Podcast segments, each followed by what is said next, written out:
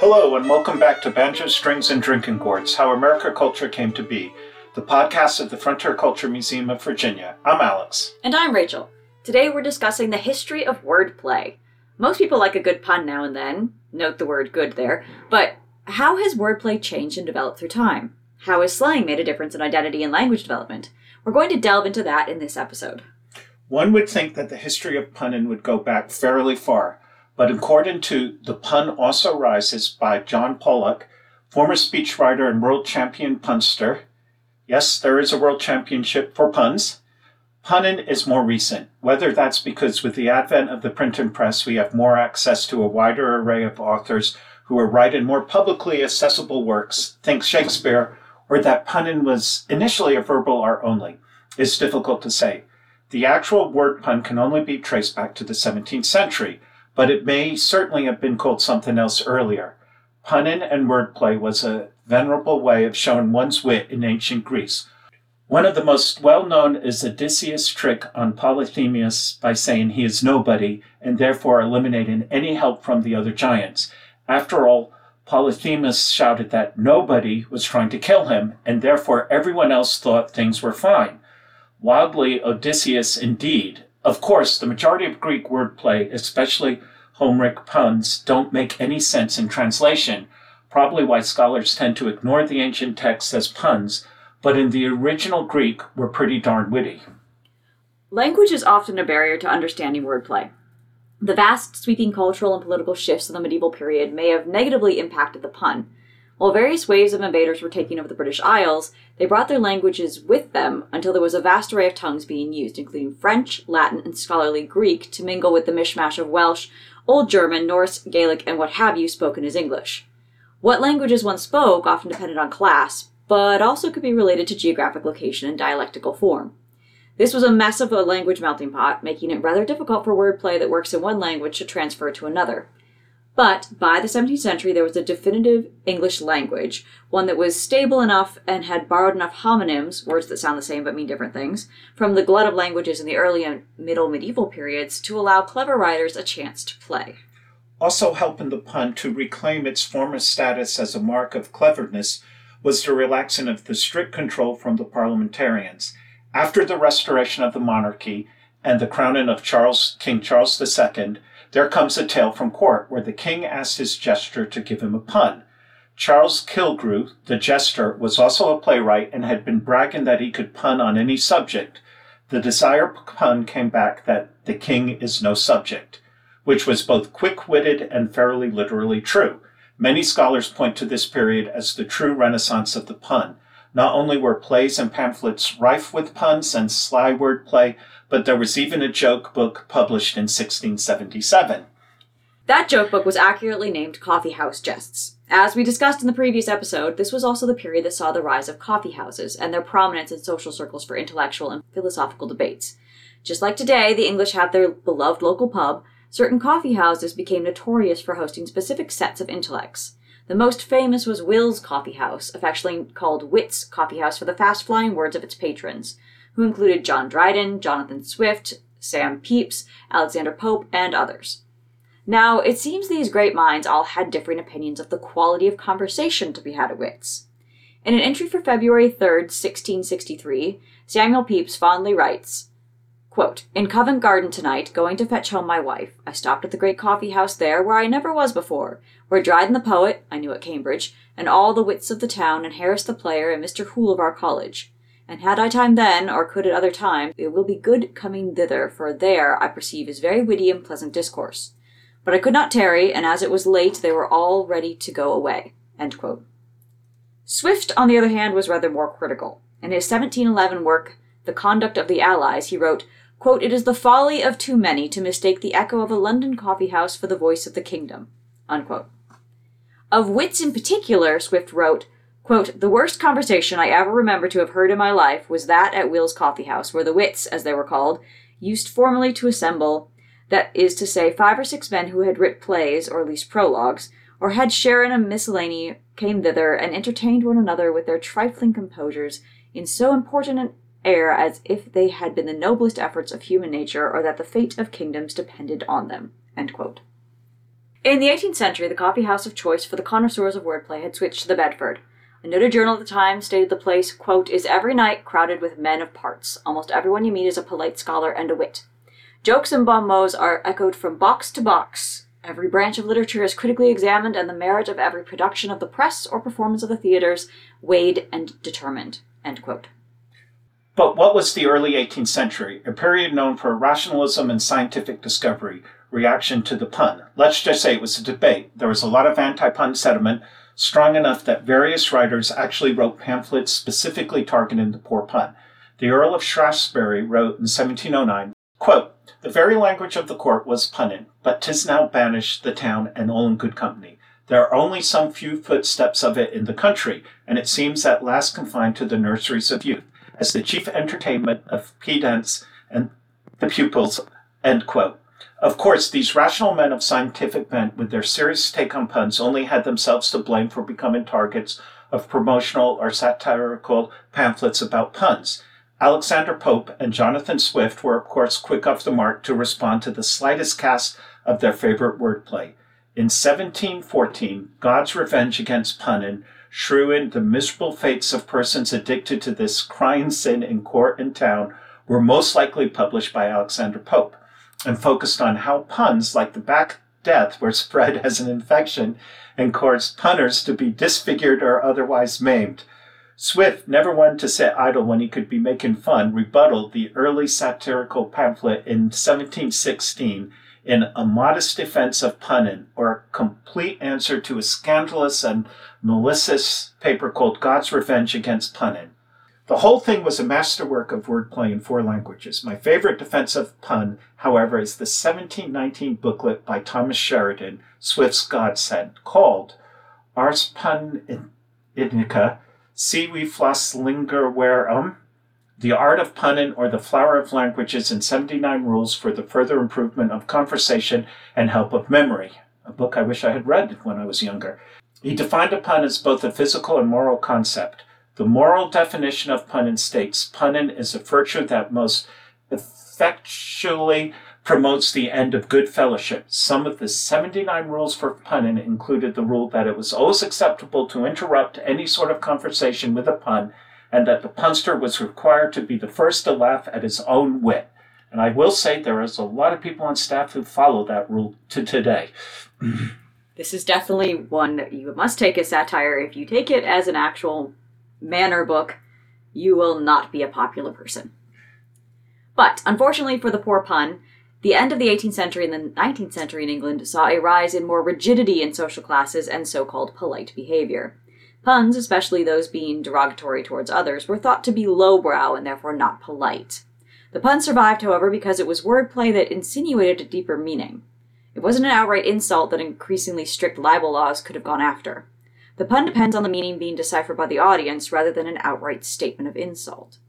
And given that it was allowable to sly insults, is it any wonder that puns flew fast and hard during the Continental Congress? The most famous pun of the time is, of course, Ben Franklin's, We must all hang together, or assuredly we will all hang separately. Not that Franklin was in any way a neophyte of the pun or wordplay in general. He was a master of the art that revolutionaries and the new nation embraced far more than England. Even into the 1880s, magazines and publications praised the ingenuity and intelligence that was required for puns, stating that it was a mark of distinction that America was so rife with creative punsters. While perhaps, as Sam Johnson said, puns are the last refuge of the witless, the enduring nature of wordplay and sly subtle humor that invites you to get in on the joke speaks volumes.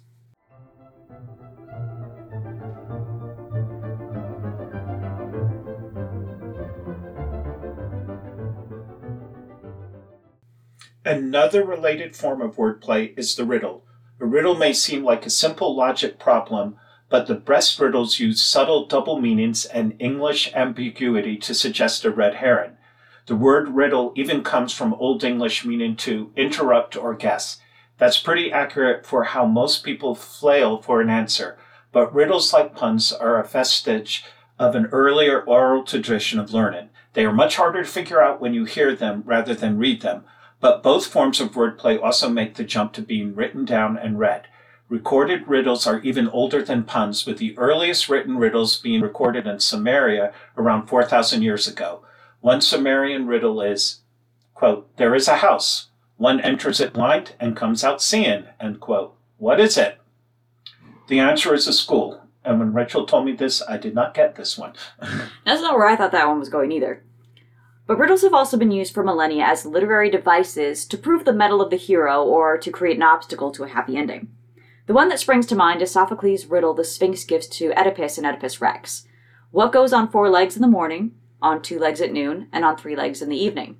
The answer is, of course, a human from baby to elder. The Exeter Book is the oldest known book of Old English riddles and poems, written around 970 AD. The book contains almost a hundred poetic riddles.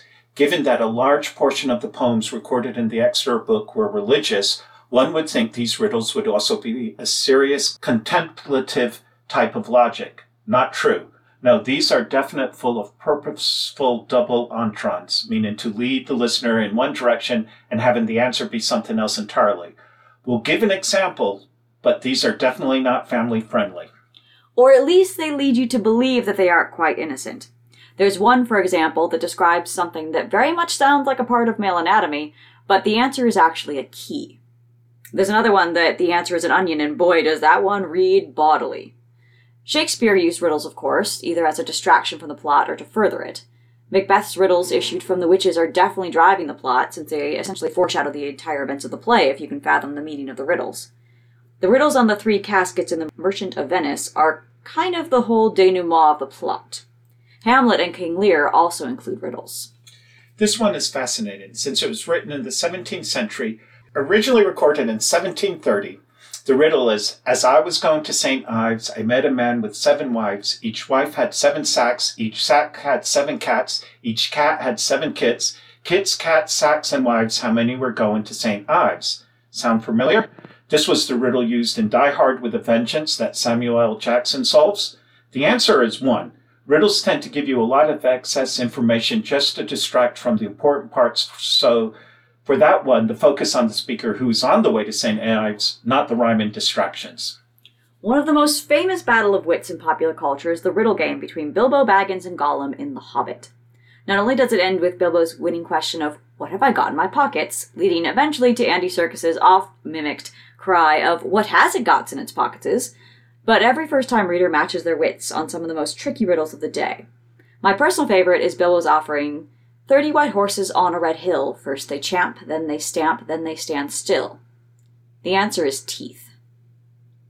To cap off this section of the episode, Alex, what's the answer to the most famous of all riddles? Why is a raven like a writing desk? Well, you told me this the other day, and I had no idea. Even though you're going to tell the answer right now, it still makes no sense. so, this is, of course, the famous riddle in Alice in Wonderland written by Lewis Carroll. Lewis Carroll actually did answer the riddle in a preface to the 1896 edition of Alice in Wonderland. His answer was because it can produce a few notes, although they are very flat. Insert chortle here. He must have written that in response to how many letters he received asking for the answer. It was quite the hot topic of the day.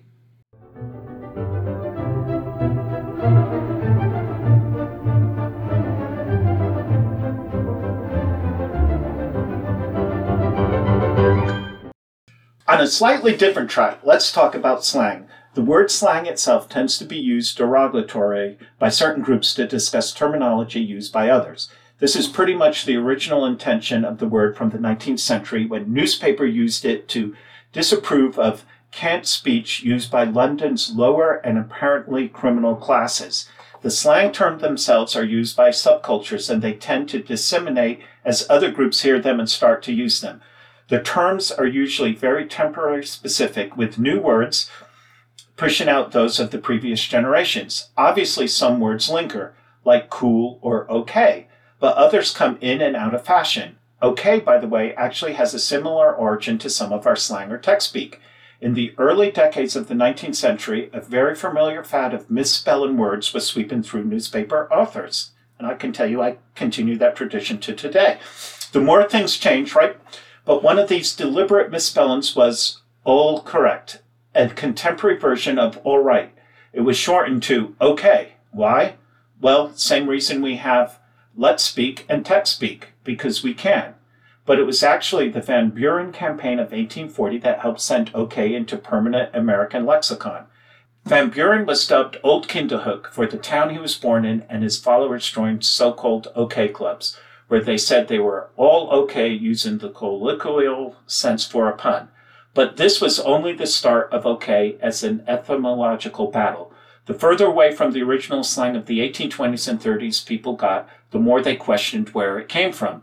Not only have Van Buren supporters been considered the solitary originating point, but also other languages. Notably, the argument for Choctaw word okay, okay, O-K-E-H, meaning it is so, was so prevalent that Woodrow Wilson actually improved documents by spelling out O-K-E-H and claiming it was the only true and correct spelling and that okay spelled okay was wrong. Good effort in attempting to avoid cultural operation, but not necessarily in this case. Other fun and exciting words no longer exist in daily speech, with the exception of history nerds or pretentious lit students. Shakespeare, of course, invented all sorts of words, some we still use, and others we most definitely don't. Well, I say invent. Really, he was just the first to record words that were most likely in the public vernacular. After all, why use words in a play that your audience won't understand? But words like assassination, obscene, horrid, and monumental are all Shakespearean. So are phrases like, eat me out of house and home, or it's all Greek to me, that last one I love because it's a pun from the 17th century that is so easily used for many situations today. But alack and alas, see what I did there? Language moved swiftly and many 17th century words dropped out of favor. We think that our modern English would be incomprehensible to many periods in the past, but each generation also thought that.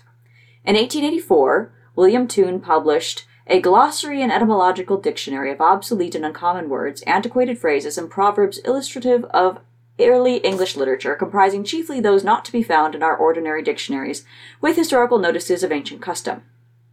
Now, as the title states, these are not words that were entirely out of use, but were considered outdated, like someone today saying groovy unironically. But there are recognizable words in there, like agog and aghast, or dank, quip, hocus pocus, and newfangled, with meanings similar to our modern usage. This just goes to show that while language is always evolving, some things hold true. We have libraries to thank for that, given that books written in previous eras with different lingo keep otherwise archaic words fresh in the public consciousness. So we hope you enjoyed Banjo Strings and Drinking Gourds. We bring you Historica episodes twice a month. If you enjoyed this podcast, be sure to subscribe wherever you get your podcasts. And if you are in this area, be sure to check out the Frontier Culture Museum. April is chock full of events like Wool Week, where interpreters hand shear sheep and demonstrate fiber arts while doing puns. So come on down and see us. Thank you. Thank you.